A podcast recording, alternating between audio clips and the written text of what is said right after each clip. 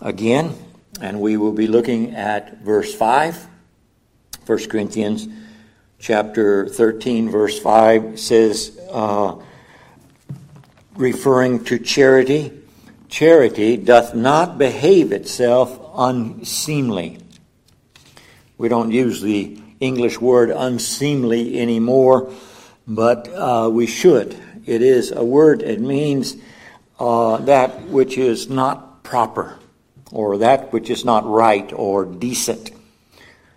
That which then is improper or unbecoming or inappropriate.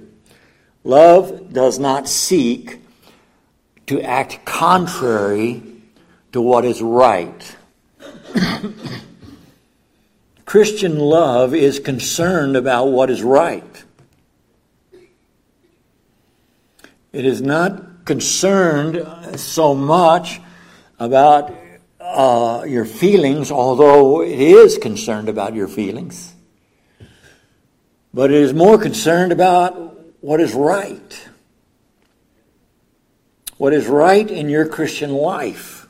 What is right and that's what Paul is dealing with here. He's using a negative. Love is, is, doth not behave itself in a way that is not right. Love, on the other hand, does behave itself in a way that is right. Love seeks to do right. Love seeks to do right by God. Remember the definition I've been using. Love. It is a commitment to do right by God, and then a commitment to do right by our brothers and sisters, to our neighbors. There should never, in our minds and in our hearts, be a conflict between our definition of love and that which is defined in the Scripture as right. And if there is a definition between what is right and what is love, then we need to correct ourselves because love seeks to do what is right. Christian love makes me concerned about uh, what I say, if I'm saying the right thing, what I, how I behave. Am I behaving in a right way? Uh, even what I wear uh, makes me concerned about what things look like to others. In 2 Corinthians, in chapter 6, 2 Corinthians chapter 6 and verse 3 and 4. The Apostle Paul, writing to this church, by the way, that is full of error, writing to correct them, uh, says to them in 2 Corinthians chapter 6, verse 3 and 4, giving no offense in anything, that the ministry be not blamed, but in all things approving ourselves. The word here is the word proving, brother approving ourselves, proving ourselves uh, as the ministers or the servants of God. Every, in everything we do, we are to prove that we are the servants of God. In our actions toward our brothers and sisters, we are to prove that we are the servants of God. Not giving an offense, that the ministry be not blamed. Not having the ministry blamed because of our life. Instead, prove that we are the servants of the living God. The word offense here is to do something that leads others to biblical error or into sin. If we are doing something that leads others into sin, leads others into error, then we are not proving ourselves to be the ministers of God. Instead, we should be leading others into a world of, uh, into a life of righteousness. Christian love makes me aware uh, of my life, my attitude, my words, my actions. Uh, my manners. It causes me to ask myself questions like, is what I'm doing or saying causing an offense to the ministry? Is what I'm doing or saying causing the church to be blamed? And people look at my life and say, if that's what a Christian is, I don't want to be part of that church. Now, there are times when we speak to a professing Christians about their sin that they might become offended. There's, nothing we can do about that. Uh, we are not there to offend, but sometimes it does offend people when we speak to them. But our life is to show others what is right about Christianity. When we live our lives in the world, and when we live our lives before others, we are to live it in such a way as we are demonstrating that we are believers in the living God and that we are believers in His Word. That what God says is more important in my life than anything else. There are times when that is difficult to do. And we pray for grace that God give us what we need to do the right thing at the right time. What Paul is dealing with here is doing something that brings shame upon our Christian testimony by our lack of love in doing the right thing. Paul in 1 Corinthians chapter 13 and verse 5 says, Love does not behave itself in a way that does the wrong thing, that sins against God, that sins against the church. And uh, so the question that is needs to be in our minds this morning is that is what I am doing as a Christian a reflection of the Word of God in my life? Or is it a, a reflection of my own heart and the remnants of the world that I have carried with me in my Christianity? Biblical love teaches to teaches us to be concerned about our whole life, not just on Sunday morning, but it's seven days a week. Christianity is not a, a little a little bedroom we've built on uh, this house. We call it our life.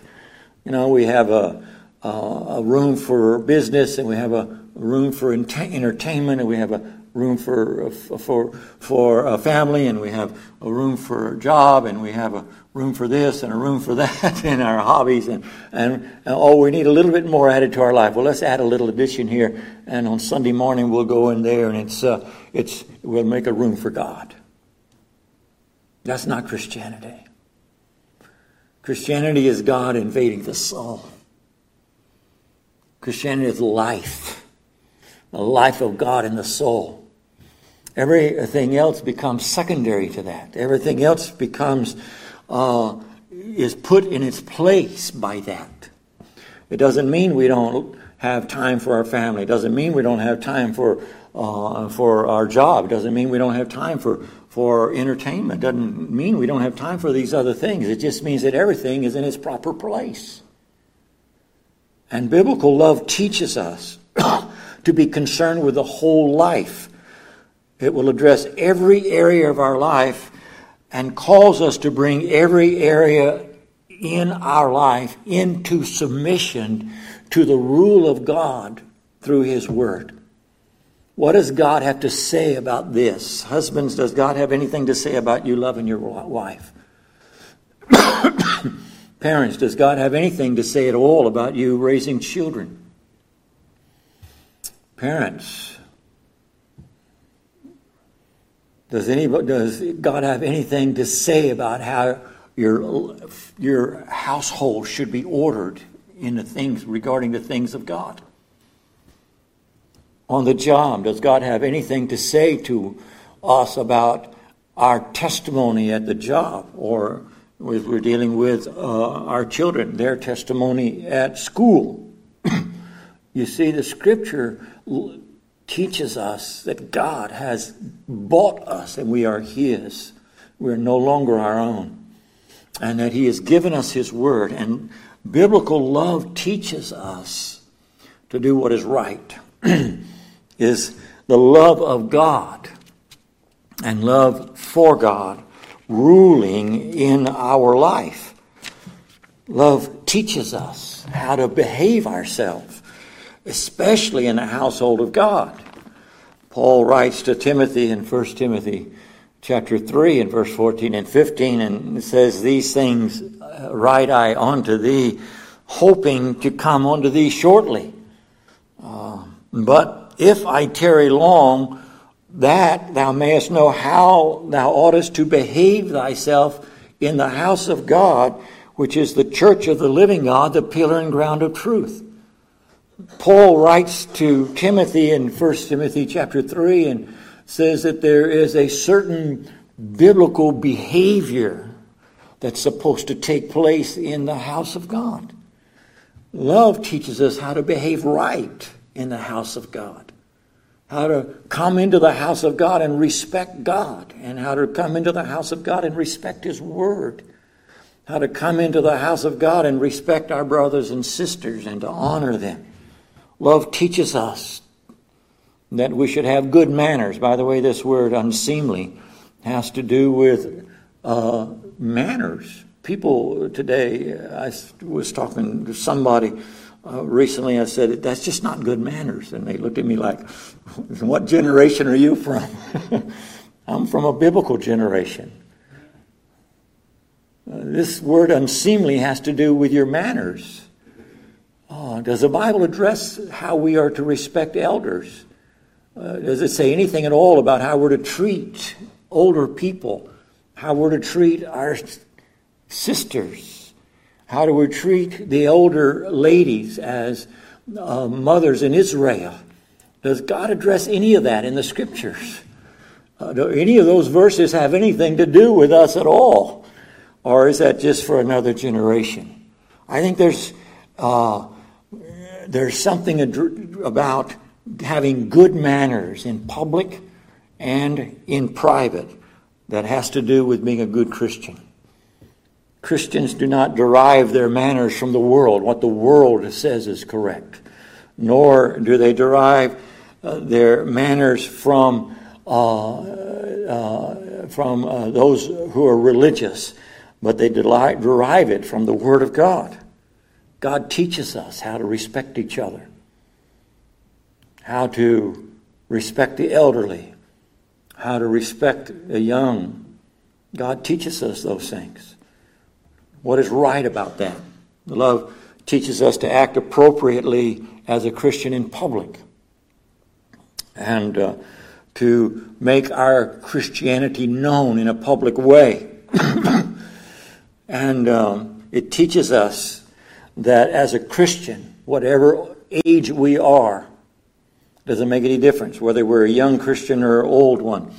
Uh, Christian love teaches us to act our age. Paul speaks to the Corinthians, we'll get to it in chapter 4 eventually, and he speaks to them about growing up.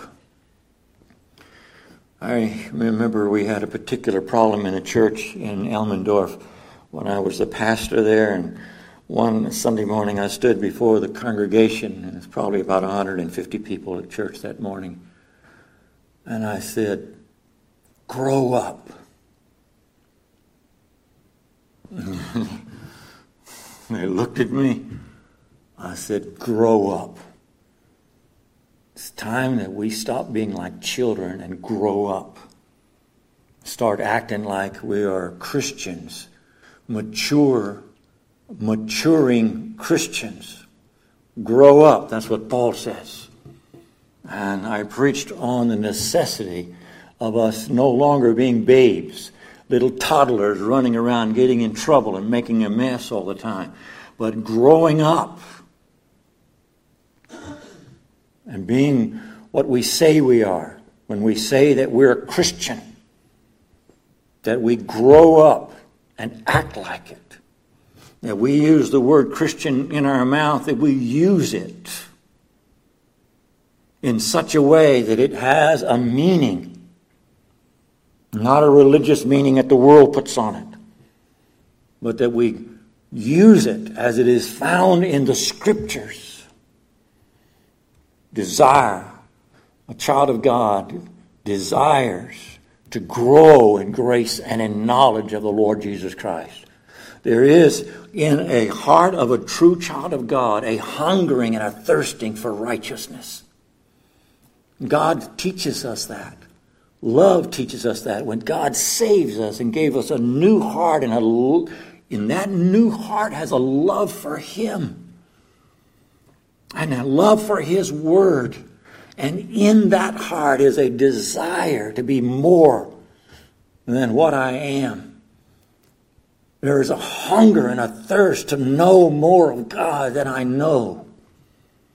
Something in me that was not in me before God saved me.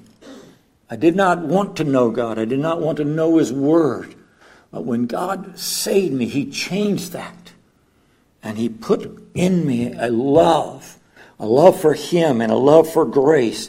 And that love from that new heart that He put in me doesn't stop. Doesn't stop moving forward. Whatever stage we find ourselves in in our Christian life, whether we are the youngest of babes or whether we have walked with God for 30 years or 40 years. By the way, this is May. That's an important month for me. May of 1979, I went into the gospel ministry. The first Sunday in May, I preached my first gospel message as an ordained preacher. I'd preached before that, but as an ordained preacher. When God gives you a new heart, and God puts in that heart a love, God puts in that heart a love that wants to know more, wants to grow, wants to grow in grace and in knowledge, wants to continue. Most everyone here has had children. Most of them, some of us here have seen them grow up and and uh, have uh, seen them get married, and now they got their own children. I, by the way, thank the Lord, grandchild number fifteen this week. You love your 50 year old son less than you did when you were holding him in your arms 50 years ago? Hmm? No. No, you know, I, I can tell you no. The answer is no. The answer is no. When I held my first son in my in arms, and what a, an amazing thing that was. I was 19 years old and holding my baby, and and now I'm 71 years old, and he's past 50 years. Well, that love has not diminished. It's grown. It's grown. Now, if that happens in a physical world, how much more in a spiritual? And God gives you a new heart. And you're just a babe in Christ, and you're, you're holding the Word of God for the first time, and you're reading it, and there's something about it that just stirs your soul. 50 years later, still there. still there. Love seeks what is right. It seeks to do what is right. Love teaches us to live in the light of our Christian calling. We are called to be followers of the Lord Jesus Christ. 1 Corinthians 11 1, Be ye therefore followers of me, even as I also am of Christ. in 1 Thessalonians chapter 1, Paul writes to this church at Thessalonica and says in 1 Thessalonians 1 6, he says, You became followers of us. That's a good thing. Young Christians following older Christians. That's a good thing. It's the right thing. They ought to be able to look at an older Christian and say, I need to follow him or her. I mean, they're not going to lead me astray. They're going to lead me in the right way. But he didn't stop there. You became followers of us, and then he adds, and of the Lord. True Christians become followers of the Lord. They, he went on to say, having received the word in much affliction with joy of the Holy Ghost. Paul, uh, John wrote in 3 John chapter 1, verse 11, Beloved, follow not that which is evil. Follow not that which is evil, but that which is good. He that doeth good is of God. But he that doeth evil hath not seen God. Love teaches us to do right, to do good, to trust in the Lord and do good, as the psalmist says. Love teaches us to have a proper attitude toward those around us, especially those that are members of the same church. Love helps us to properly respect and reverence the elders of the assembly, to hold them in the respect that is due to their office. Love teaches us to weigh our words, to season our speech with grace as much as possible, to speak peaceably to all men when it is possible. Paul saying to the Colossians, let your speech be always with grace seasoned with salt that you may know how you ought to answer every man. Love gives us the ability to answer every man that asks us and to answer it with the scriptures, with the Word of God. Teaches us not to use crude and unkind or vulgar language or language which insinuates evil or language which seeks to put down others because of their weakness or their race or their culture.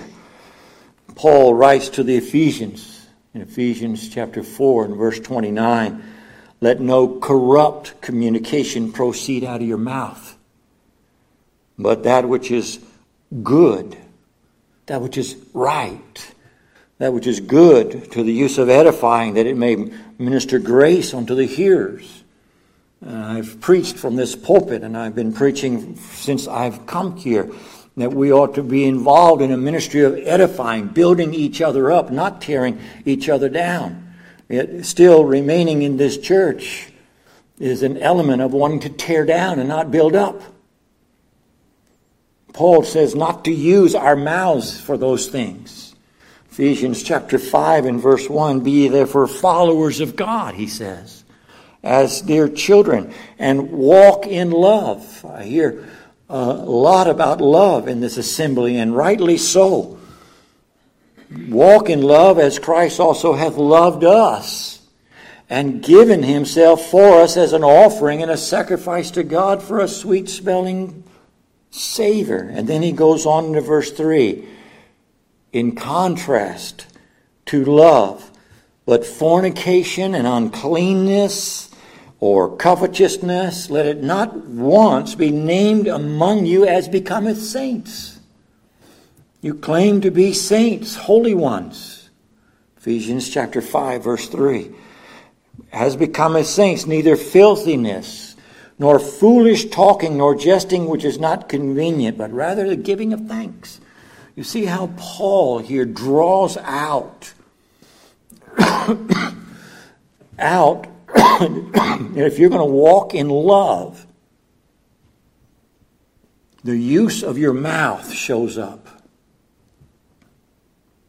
How you use your tongue shows up.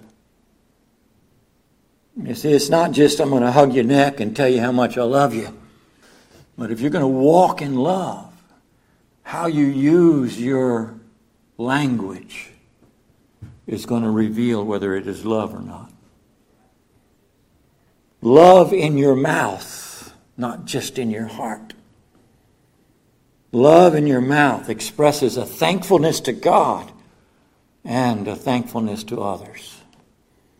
Love teaches us to search our hearts in light of our actions.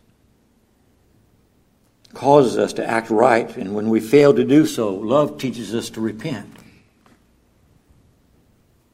When we do what is wrong as a Christian, one of the first things that happens in the heart of a person that genuinely loves God when they do something that is wrong is that they want to fix it. They want to fix it.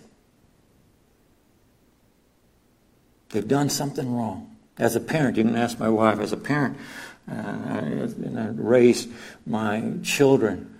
There were times when I got angry. There were times when I didn't do the right thing. I would go back to my children and I would ask them to forgive me. They were lost. And I was the Christian. I was the one that said I was the believer in God. They weren't.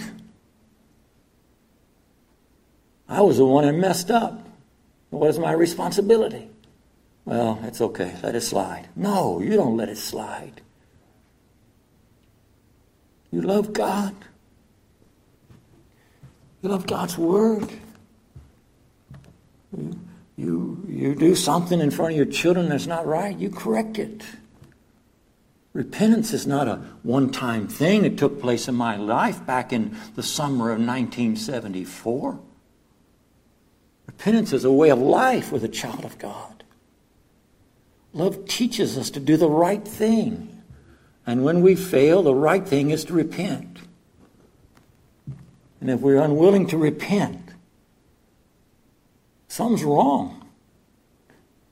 The tenderness of a heart of a child of God is to repent when they've done something wrong.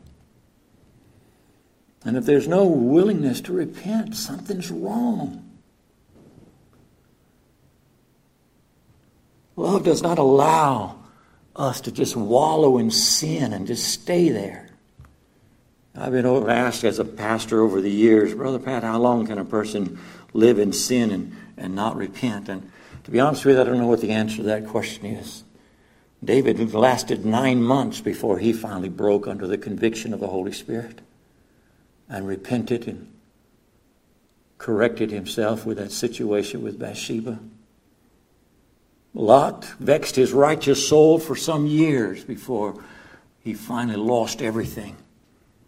And we would not have even known that he was even a Christian if the New Testament had not told us that all those years he had vexed his righteous soul living in Sodom. The only reason we know he's a Christian.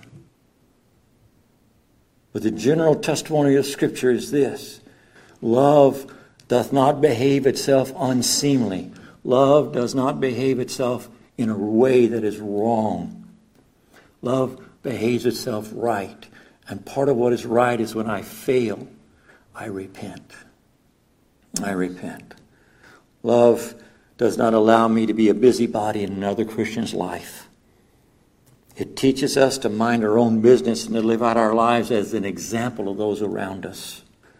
In 2 Thessalonians chapter 3, Second Thessalonians chapter 3, verses 7 and 11. Paul writes to the church. This is a young, young church here, and they have been under severe persecution uh, from their inception. In Second Thessalonians chapter 3, verse 7, Paul writes and says, For yourselves know how you ought to follow us. For we behaved not ourselves disorderly among you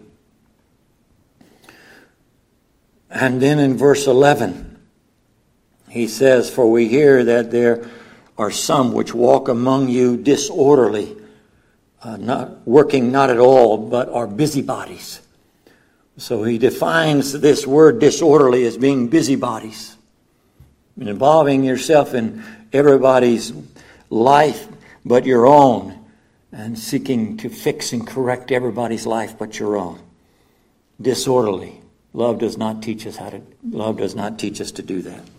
Love teaches how to, to work, walk orderly, walk rightly.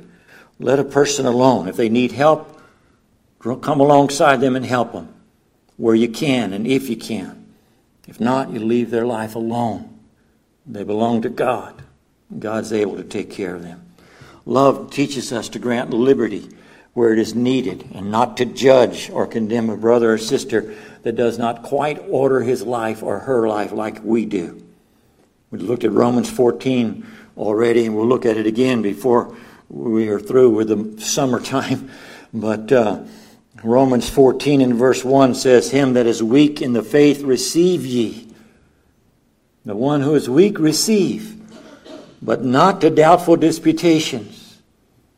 Here, the instruction given to the church here at Rome and churches here at Rome is we receive people that are different from us, but we don't receive them to what Paul says is doubtful disputations. The phrase doubtful disputations means that we don't receive them in order to criticize them and correct them and to coerce them and to unrighteously pressure them to become just like us.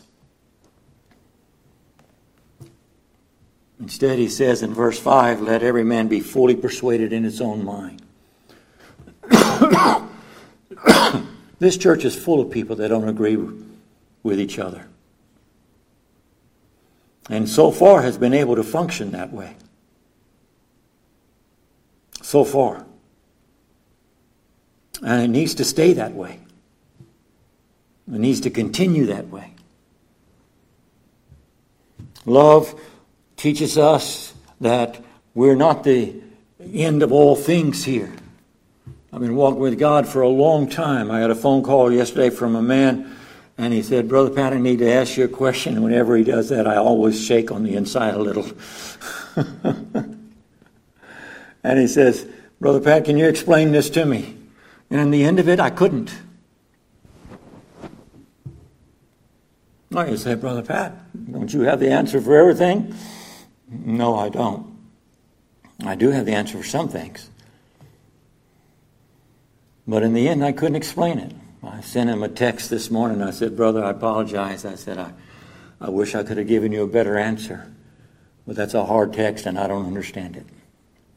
Sometimes it's easier to say what it is not than it is to say what it is.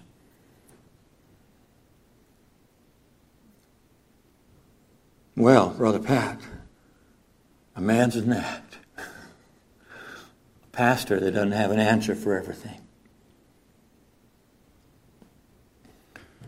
Love teaches us that if we know anything, it's because God has taught us something. And if the brother doesn't know what we know, then give him a little bit of time. God's not through teaching him. But if a brother does know something, you might be worth listening. Find out if it's worth learning. We need to be patient with each other. Love teaches us to behave properly and wisely uh, since we are living out our life in the presence of God as a Christian and in the presence of others. I want you to uh, to look at Psalm 101, verse. Oh, I'm not going to be able to get there. I'm out of time. Let's look at it anyway. Psalm 101, verse 2. Psalm 101, verse 2. We'll close out with this. Psalm 101, verse 2 says, I will behave myself wisely in a perfect way. I will behave myself wisely in a perfect way. Now, the word perfect in English has come to mean something that it does not mean in the, in the Hebrew here. Okay? And in the Old English, the word perfect does not mean perfect as in with no mistakes, okay? The psalmist here is David, and he says, I will behave myself wisely in a perfect way. The word used in the Hebrew is with integrity, with uprightness, in an upright way, in that which is right. I'll behave myself by doing what is right. Because love doth not behave itself unseemly. He goes on to say, When wilt thou come unto me? I will walk within my house with a perfect heart. The word perfect here, with a moral maturity, with a mature morality. I will walk in my house with a mature morality. I will walk in the house of God with a mature morality. I will behave myself wisely. That's what love teaches us to do. Love teaches us how to behave with some maturity, with a moralness, a moral rightness about us. You will be offended at me when I tell you this testimony, but I was asked to meet with a husband and a wife. He was lost and she was saved, and he had been a very unrighteous man in many ways. And I was there with another pastor And uh, the man was accusing me of, of uh, leading his wife astray and uh, in front of the other pastor. And, uh, and I, so I shared with him again what I had shared with his wife about walking with God, that she had a responsibility to the Lord Jesus Christ. He was wanting to take her to the bar joints at Saturday nights, and she can go to church on Sunday if she wants to, but she needs to come with him on Saturday. And I said, no. You know, some of you might get upset at that, but I said, no. Don't dishonor God on Saturday night and show up on Sunday morning. And he said, I'm the head of this house. And I looked at him and I said, You don't have the moral authority to, read your, to lead your house. And he was offended at me. You see, these, these men that want to boast about be, being leaders and without a moral maturity about them. Women need leaders, men, but they need leaders, men who are mature, who walk with God, who know something about what is right. They know something about the scriptures. I've never once found a woman who would rebel against a husband who opened up the scripture and says, Let's follow the Lord together.